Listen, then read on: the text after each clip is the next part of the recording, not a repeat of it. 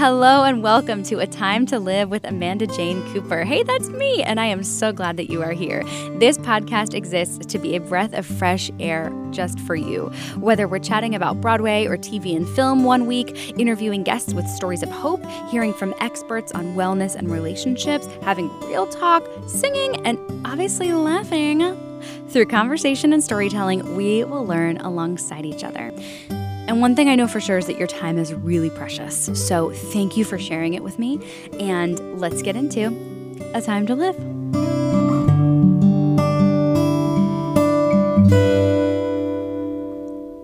All right, y'all, welcome to the podcast. We have a little change of plans today. I, Amanda Jane Cooper, am going to be my own guest. How exciting! I'm here with my sound engineer, Jeremiah McPadden so grateful. Um, yeah, like I said, we've got a little change of plans, and I am here with me, myself, and I. Uh, I've been thinking about doing an episode like this anyway, so it's kind of a cool opportunity um, to just say hello, getting to know you, getting to know all about you. She's an alto this morning, clearly. Uh, yeah, for those of you who who I know already, thank you for following my journey. I love you so much. Thanks for being here, for finding this podcast, for championing it, listening to it.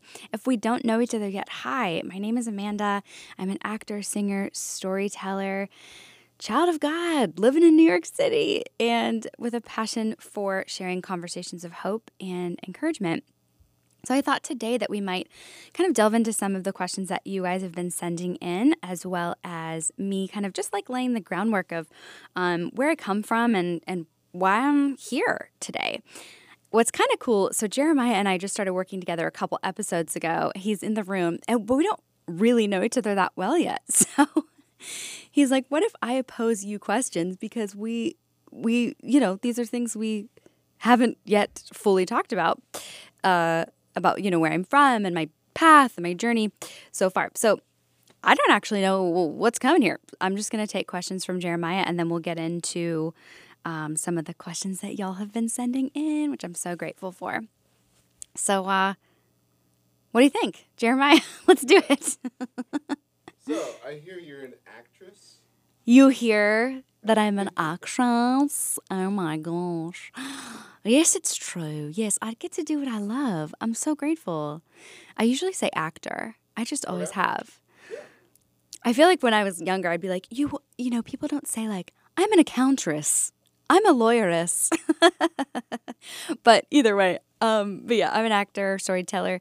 Um, and it's been such a a formative piece of my life, like discovering that I loved it and and ultimately deciding to try it on for size as as a profession. So how did you get started in acting? I got started um, in fifth grade. Okay. I was a very shy child. I grew up just outside of Philadelphia in a town called Valley Forge. I was just super shy, like really scared at recess. Uh, couldn't wait for the bell to ring so that I could go back inside where there was uh, a teacher and structure.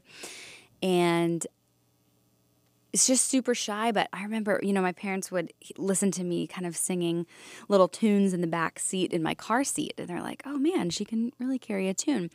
So, cut to fifth grade. I'm going to a public school. Uh, there's a fifth grade musical. Everybody had to audition.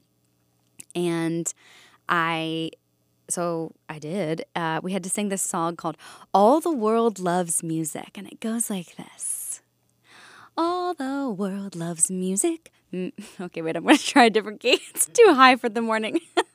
Just kidding. Okay, let's start here. Uh, uh, all the world. What? How does it go? All the all the world loves music, music. We all love to sing a happy song when we hear that music, music. Somehow we've just got to sing along. Oh, you can sing it high or you can sing it low. As long as you keep singing everywhere you go, you can sing any melody. As long as you don't sing off key. Oh my gosh, I can't believe I remember that. It's so crazy. Literally fifth grade. But I, I, I added these like jazzy riffs to it. I don't know what the audacity, I don't know where they came from, but I added these kind of riffs. It was this musical called Steamboatin', which took place on like like the bayou, like or Mississippi River. Honestly, I forget. but we were all these like river entertain riverboat entertainers. I did this little riff, and the music teacher at the time, her name is Mrs. Messner, Mrs. Susan Messner, who I'm still dear friends with to this day. She looked at me and she said, "Who taught you that?" She's like this broad from New Jersey, and I was like, "Uh, I don't, I don't know." I was like, "My mom like helped me a little bit, and you know." My dad listened to a lot of music growing up. And she took a chance on me. She gave me a role, which was kind of crazy for her to do because I barely spoke aloud. All the teachers were like, What? You gave her one of the lead roles? How's she going to do that? But it was really a chance that would change my life. I started to make friends. And I think also, like, putting on somebody else's skin was like a way for me to sort of come out of my own shell. And I remember having so much fun. It was so fun. And that's what started my passion. a couple months later, I auditioned for Annie in a summer program, and I got the role of Annie, which I feel like is such a classic, like, girl kid role that changed so many of our lives, mine included. Um, yeah, I was a part of this summer program called MKM with Bob Morris, Glenn Kinkner, and Susan Messner at the helm, and they gave me so many opportunities to do what I love. I have so many teachers to thank. I just want to say that right off the bat. There's also a director named Mrs. Lisa Eaton, who was our director in high school. I went to public high school all throughout my schooling, and it just so happened that we had an amazing arts program. Um, and the Drama Guild was specifically helmed by Lisa Eaton. And I will tell you what, she is just an anomaly of an artist. She just had this way of pulling out the best in us.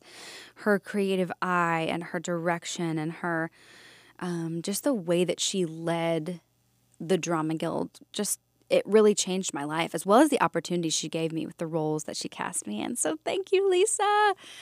Thank you, Susan and Bob and Glenn and my voice teacher Paul Adkins. I could literally just like keep talking about all the people who who changed my life. Um, but yeah, that's how it got started. I wasn't quite sure that I wanted to pursue it professionally though, because I was like very pragmatic. I was like, you know, if I, I, I don't know. I don't think I was even. I was like, am I good at like am I good enough to do this professionally? I don't know. I mean, I get a lot of like accolades at home and uh, you know in my in my local community and that's wonderful. But am I could I like actually do this in in the real world? So um I got the opportunity to go to Carnegie Mellon's uh, pre-college program, which thanks to my mom, uh, she like knew that Carnegie Mellon had a great program and she's like they have this summer program if you want to like try it on for size see if you like it and then decide you know if you want to try to pursue it. So I I got to go do that. I think it was my like I want to say junior year of high school. Is the summer after my junior year. I spent six weeks in Pittsburgh doing conservatory training, very similar to what I would eventually do in college. And I loved it. And I, I just kind of sat with myself and was like, okay, I don't I don't want to turn 40 and wish that I would have tried. And I don't I don't want to regret not just seeing what could happen. And I love this and I think I want to go for it. Um some of you might know this about me because I do talk about it on like interviews sometimes. But I was very into student council. Okay, you guys, I was a little politician in high school and even in eighth grade. Here's the scoop: vote for Coop was my tagline. You guys, I put ice cream signs everywhere. Also, you guys know that brand Cooper tires. Okay, um, I put the word never in between those two words. So I said Cooper never tires. Okay, when I was running for reelection. I was like, can you please, guys, please keep hi- hiring me, voting for me. Um, so I was very into student council. I was like president for five years, which was really a gift. I'm so grateful if you're listening to this and you ever voted for me. Thank you so much because it was such a it was such a great uh, it was such a honestly it formed me a lot but there was a part of me that was like, okay, wait, should I go into communications actually? Should I go into some sort of like policy or something like maybe even broadcast journalism or just something like that?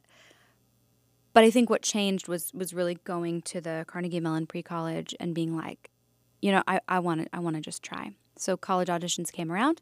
I auditioned for a bunch of different schools. I did not get accepted by all of them. I will tell you this right now. I sure did not, but I did get accepted to Carnegie Mellon. And that was a dream come true. I got the the, the fat letter, as they call it, in the mail and um, really changed my life. So, and it was at Carnegie Mellon Yeah. that I met Mr. Stephen Schwartz, who is the composer of Wicked. I don't know how big of a Broadway guy you are. Do you know this? Do, do you know Stephen Schwartz? Okay. Well, he's a legend. FYI, he's a legend. and uh, he he also went to Carnegie Mellon years before. Very generous with his time and would come back and do these master classes for us. I was chosen to sing popular for him. Whoa, shaking in my boots. Now, growing up, I had seen the original cast of Wicked twice, and I it was one of the things that actually empowered me and compelled me to to try. Because I saw Kristin Chenoweth up there playing Glinda, and I, especially back when I was like in high school, I really, our faces looked so similar. I would get it all the time of like, oh my gosh, you look like Kristin Chenoweth, which was such a compliment. And I saw her on stage, and I was like, oh my gosh, there might be a place for me in this Broadway world. Like maybe there's a place for me even in this show. Like I feel like maybe I could. It, it, watching her and gave me like a, a vision of a path that was possible. So then having the opportunity to sing for Stephen Schwartz when I was like a sophomore or junior in college was a total pinch me moment. I was very nervous. I was very nervous. I wore a pink dress and I brought my sheet music to the stand and I sang popular for him. And right after he said, I think you might play Glinda one day. And I just about passed out. I was so like honored by that and excited and just, you know, all the things. And he said, Hey, I think you should send your materials to Telsey, which is which is the company that casts a bunch of different shows, but also Wicked.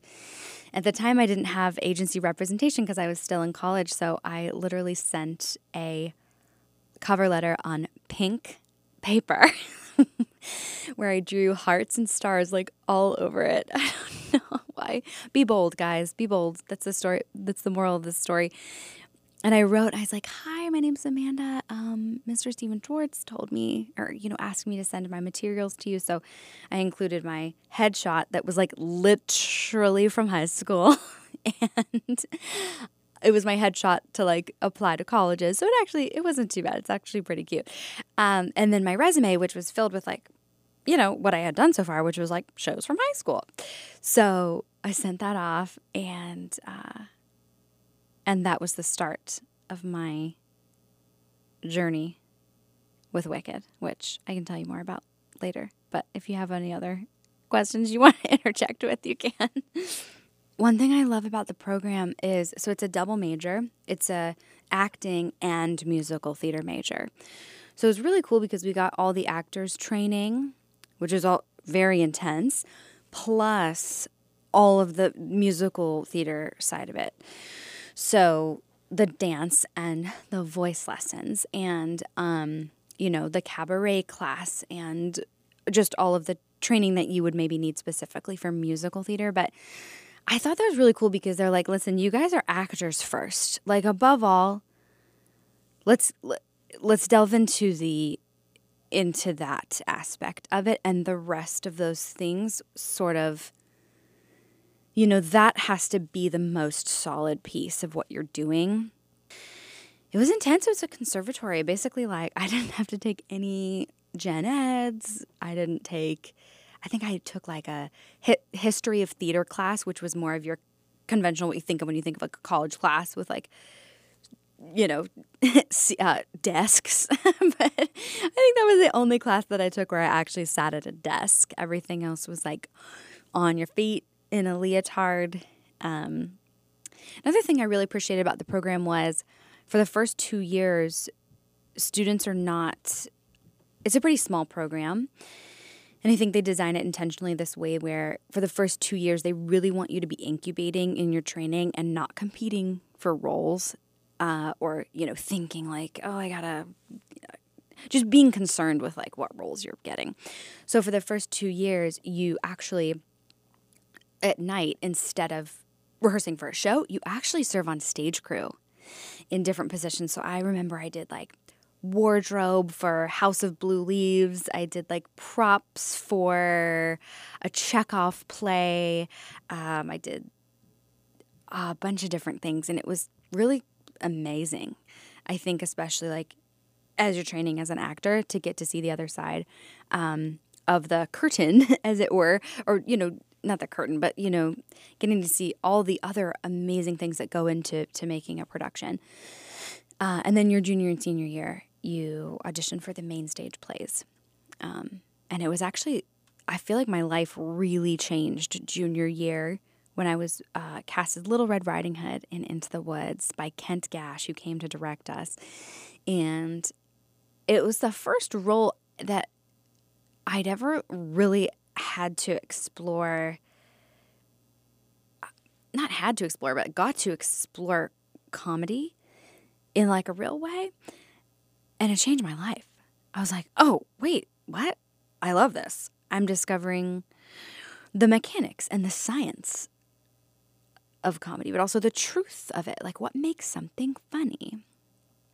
And I don't know, I feel like I just learned so much about that what we find funny oftentimes or what we're watching is just like um, an extreme expression of the truth. So how do I uh, be honest with what this character needs and wants, but take it to a 10 in her desperation or take it to a 10 in her reaction, but keeping it truthful. So anyway, I just like learned so much from from him, Kent, and also from just playing that role.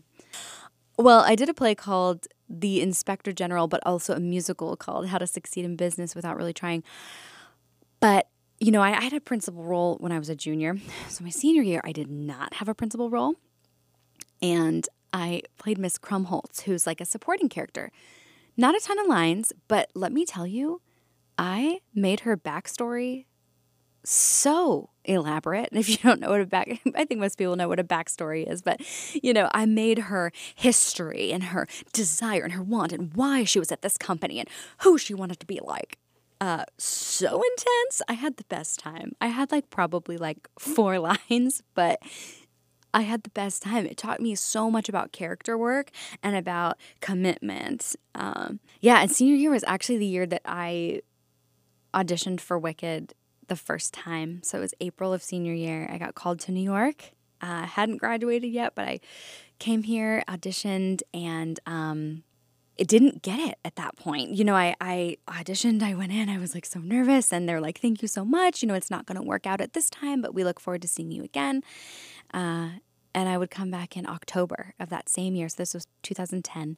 Came back in October, and it was it was just so cool. I have memories of them. You know, Wicked sent me to the Gershwin to work out some song stuff with Dominick Amendum, who was the MD at the time, and they connected me with my now voice teacher, Joan Lader, and it was like they were really, you know, setting me up to succeed. I was so grateful for that. And I went in like four or five different times, you know, callbacks and all of that with an increasing number of people behind the table. Uh, final sort of audition was in November, and then I got a call in January that said, Hey, do you want to be? My agents called and said, Hey, would you like to be Glinda on the first national tour? And I said, Yes, of course. So that was my the start of my journey with playing the role. So that was after your senior year, after you had graduated? Yeah, so it was 10 months after I graduated. I went out on the road um, for the first time. I was on tour for eight months. And, you know, I've shared this publicly before, but it's just so. I love, I don't know, I love sharing I love sharing it because I hope it can encourage somebody else. But so I had all these dreams come true um, at the age of 22, which was such an honor and such a blast and such a gift. But what I didn't realize was this sort of reckoning that would happen with with getting what I wanted. I didn't realize that all my life I'd kind of thought, "Oh my gosh, okay, success is what makes you matter. Success is the determining factor of your worth, of your value, of your importance. Success is something that you must achieve." Uh, I didn't even realize like I that I had that narrative scrolling. Uh, but then I got what I wanted. And everything on the surface was great. I had everything that that I could have dreamed of at that time. But on the inside and in behind closed doors, my personal life was just an absolute wreck. I was dealing with a very rampant eating disorder that I started suffering from my freshman year of college. So at this point, it had been years.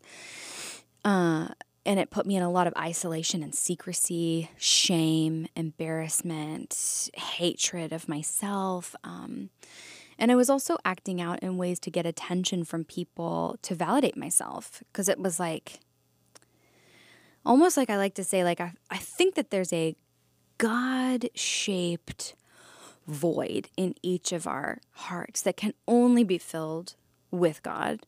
But we try to stuff it with other things like validation from romantic relationships or hookup culture or, you know, substances, getting high, getting drunk, you know, um, getting the big job, like making your mark. Like we try to fill that bucket with things that actually don't belong there and are not going to fulfill us. Um, and I think that's what I really did. I didn't have a sense of like inherent worth and value and dignity for myself, which then ultimately reflected on some of the ways that I would treat other people.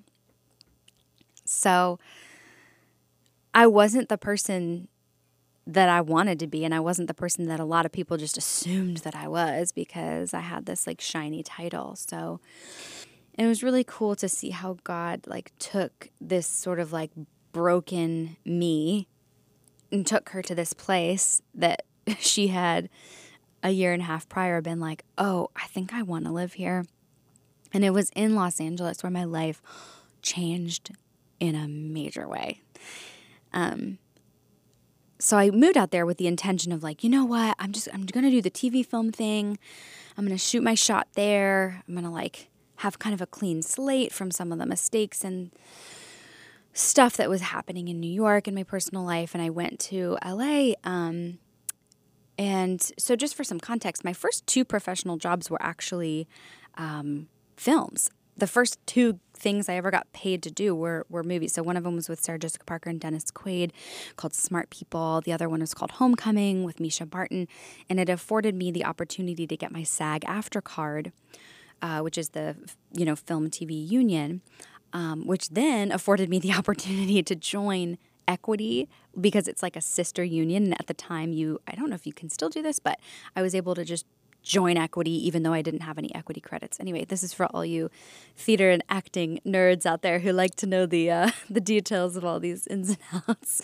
I am also a nerd, so I'm with you.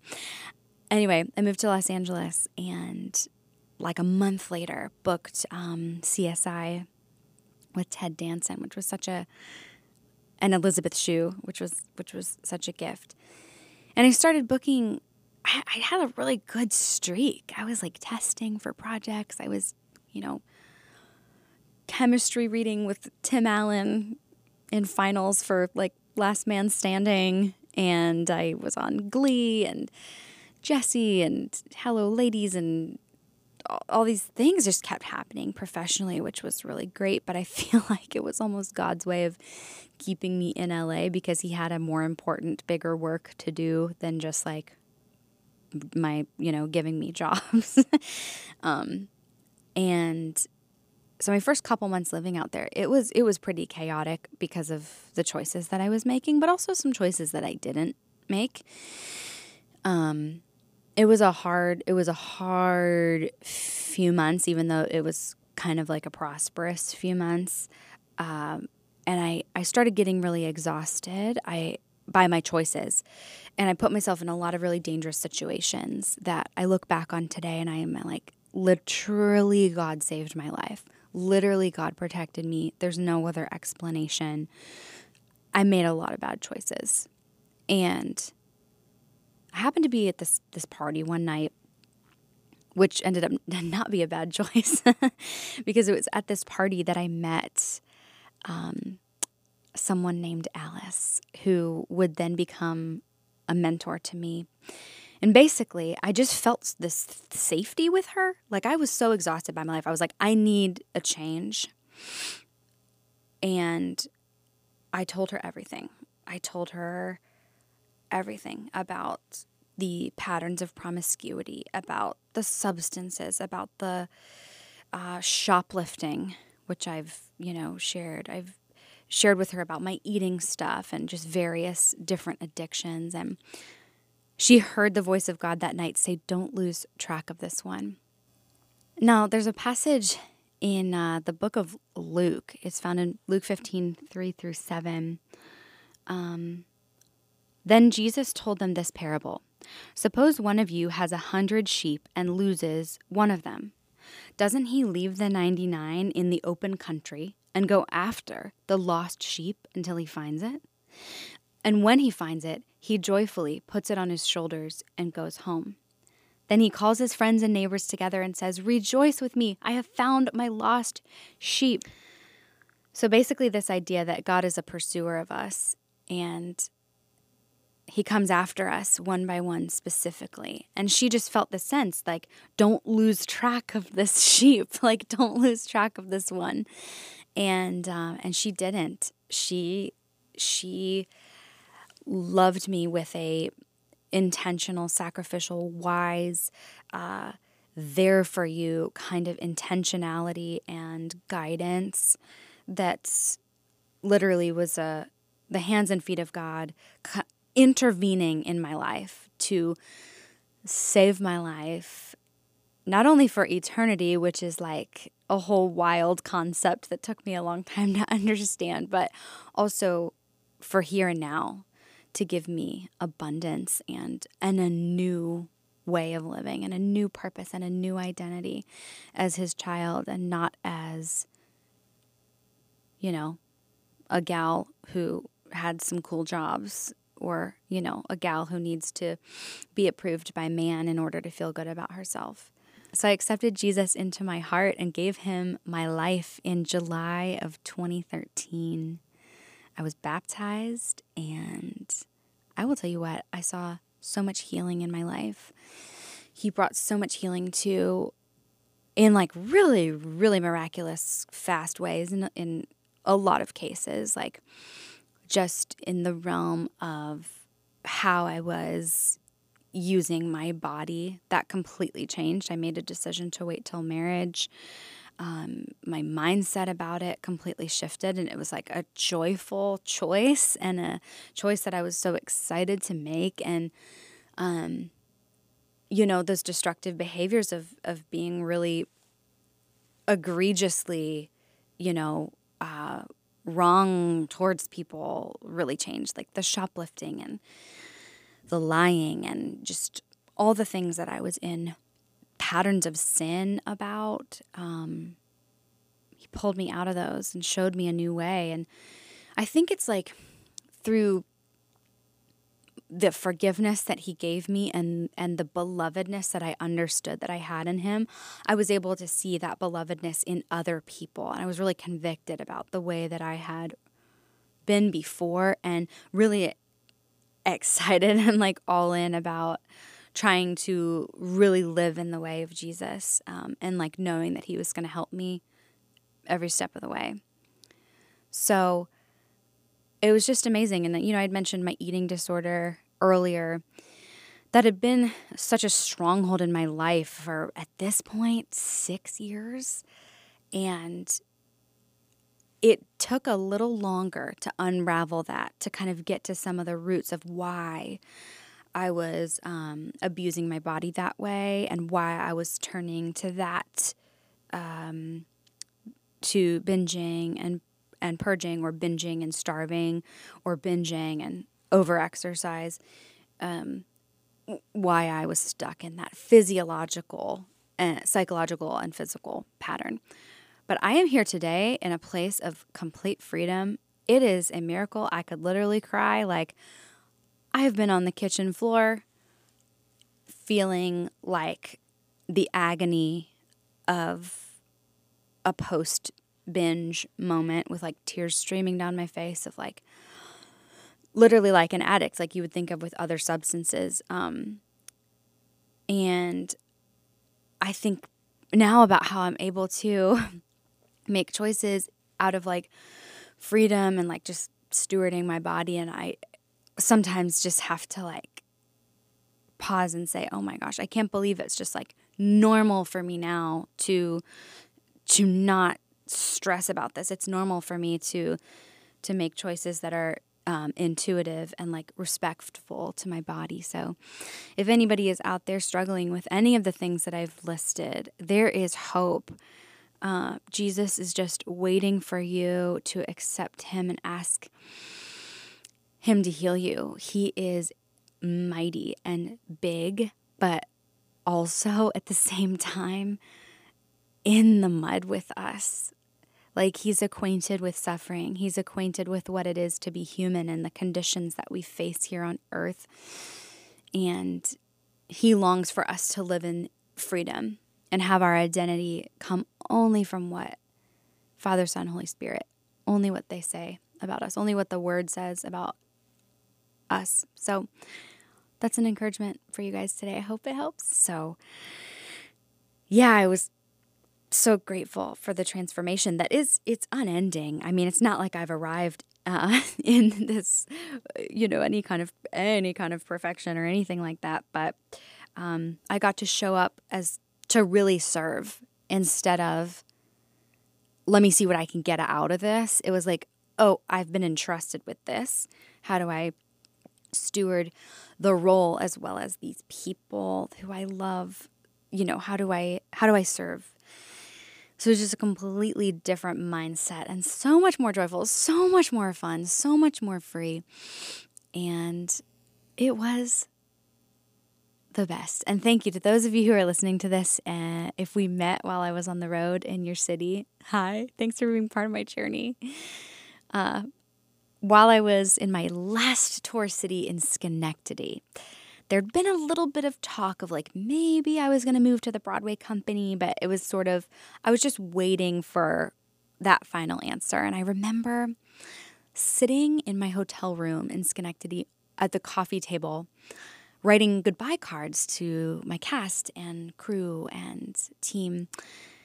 And because my contract was about was about to be over in like 2 weeks and I had my laptop behind me on the couch, and I was sitting on the floor writing thank you cards at this coffee table. And I heard this prompting, like not an audible voice, but like this prompting of like, turn around. And I turn around. Now, just to give you some context, I had music playing. I forget if Spotify was it was Spotify or something else, but it was on shuffle. So it was like random quote unquote music playing.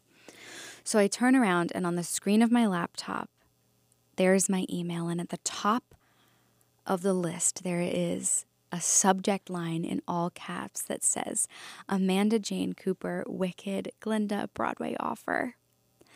And in that moment, I'm not kidding you guys, the music shuffled to a new song, and it was called You Are Mine by Mosaic MSC, sung by my friend Brooke Figueroa and my roommate right before I left to do my dream again.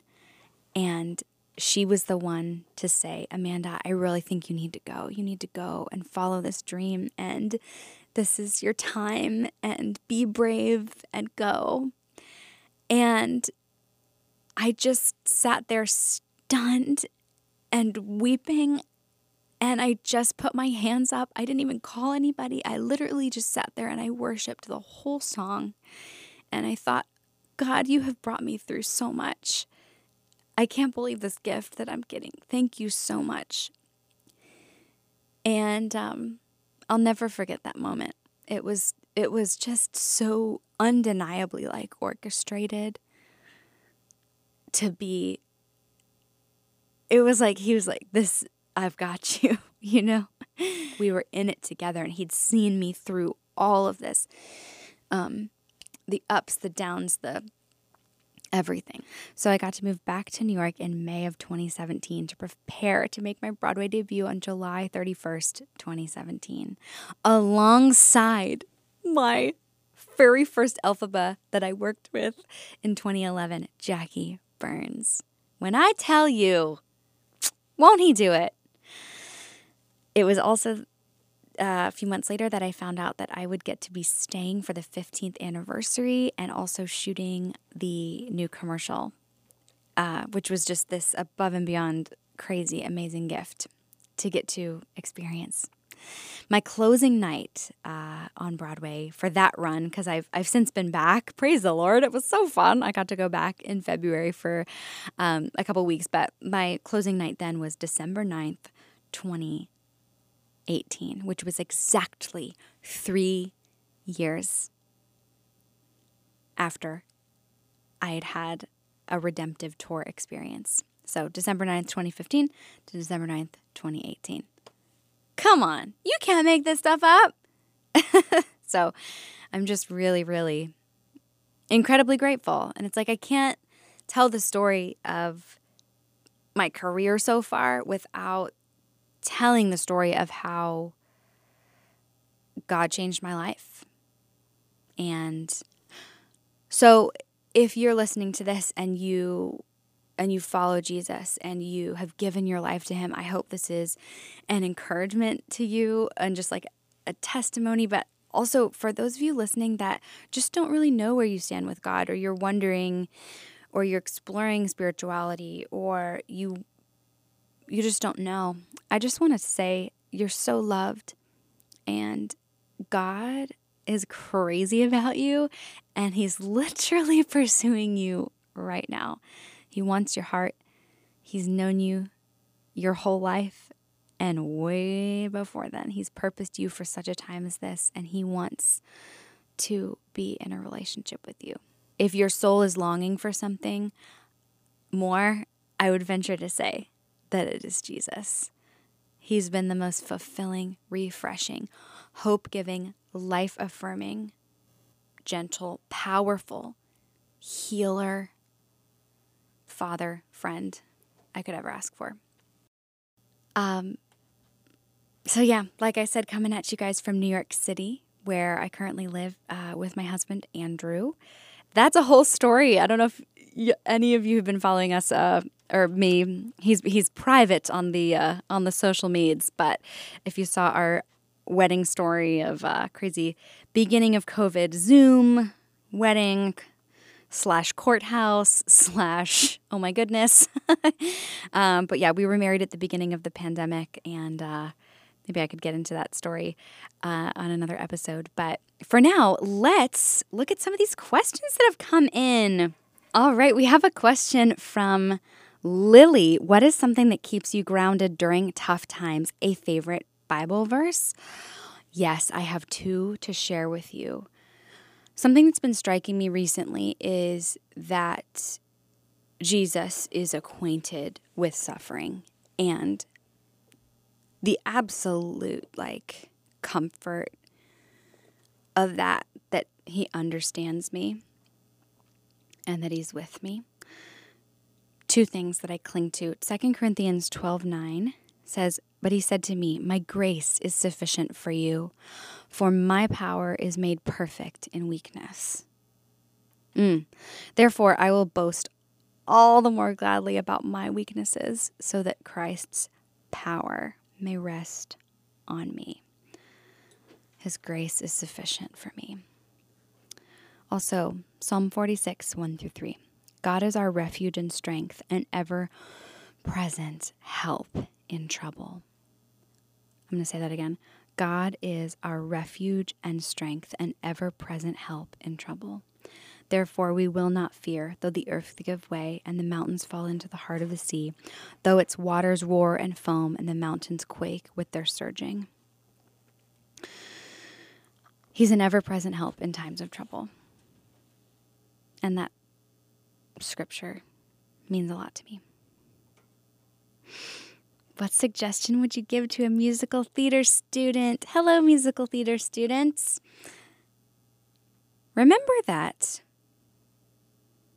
your path is going to look different from anybody else's. What we do is not a linear thing. There's a lot of professions that are quite linear. You go get this certain degree, you get this grad certification, etc. You start at the entry level and then you work your way up the company.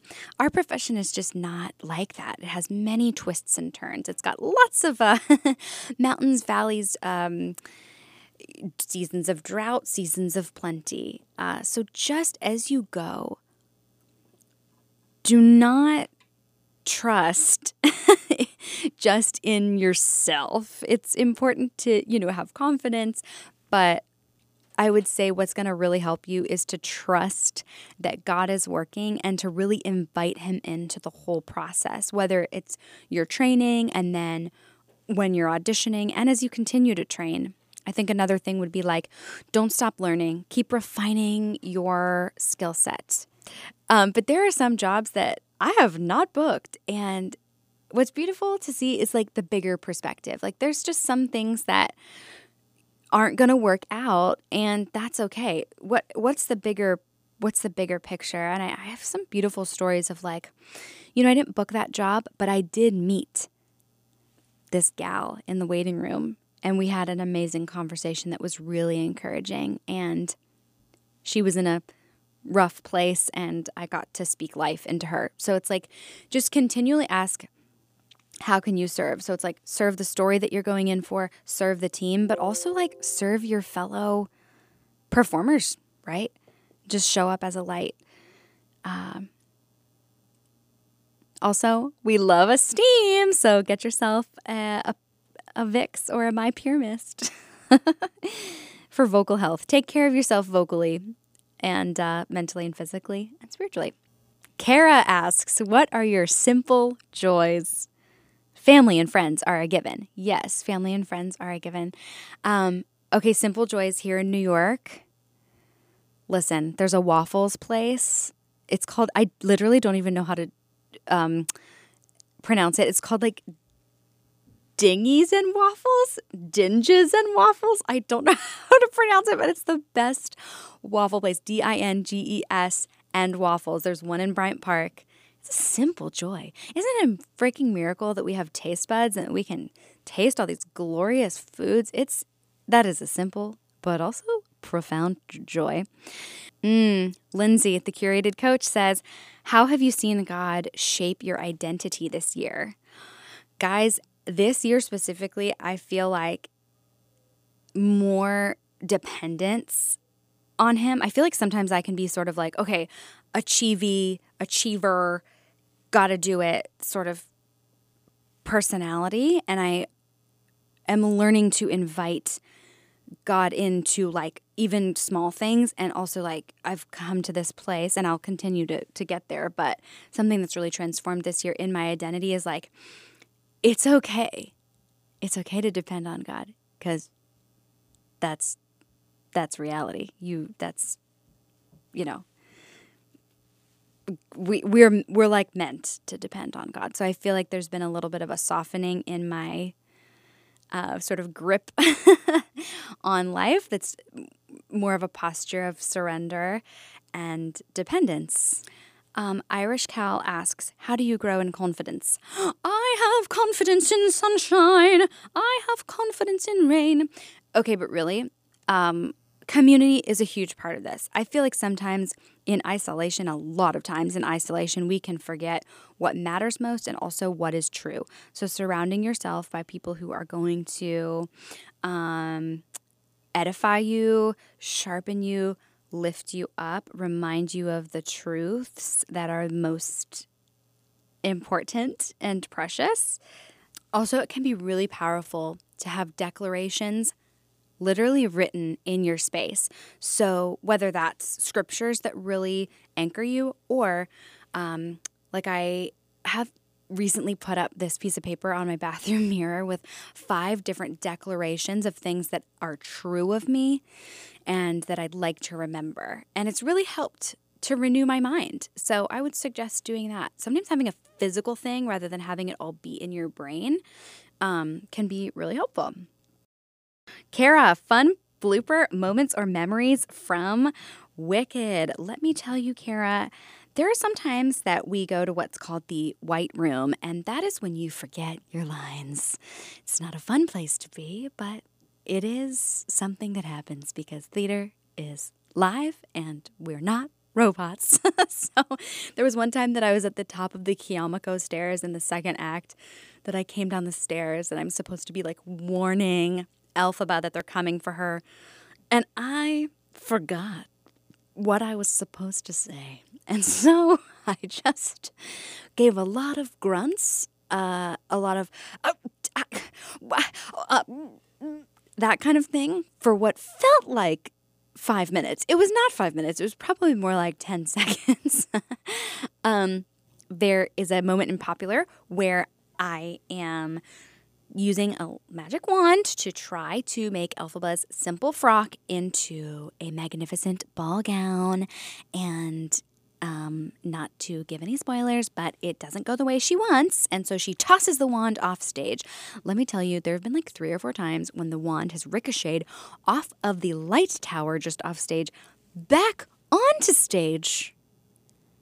And it's been pretty hilarious. I actually love when stuff like that happens because it's just real. It's just in the moment, and you just get to respond with spontaneity and truth. So. Guys, thank you so much for some of your questions. I'm sorry that we can't get to all of them in this session, but guys, thank you for being here with me, myself, and I, and Jeremiah. hey, with myself as my guest. Um, once again, would love for you to follow, rate, review all the things, preferably with five stars. But you know what? I'm not going to tell you what to do. Thank you for being here. Be encouraged. You are loved. Thank you for joining me, and I'll see you next time. Bye.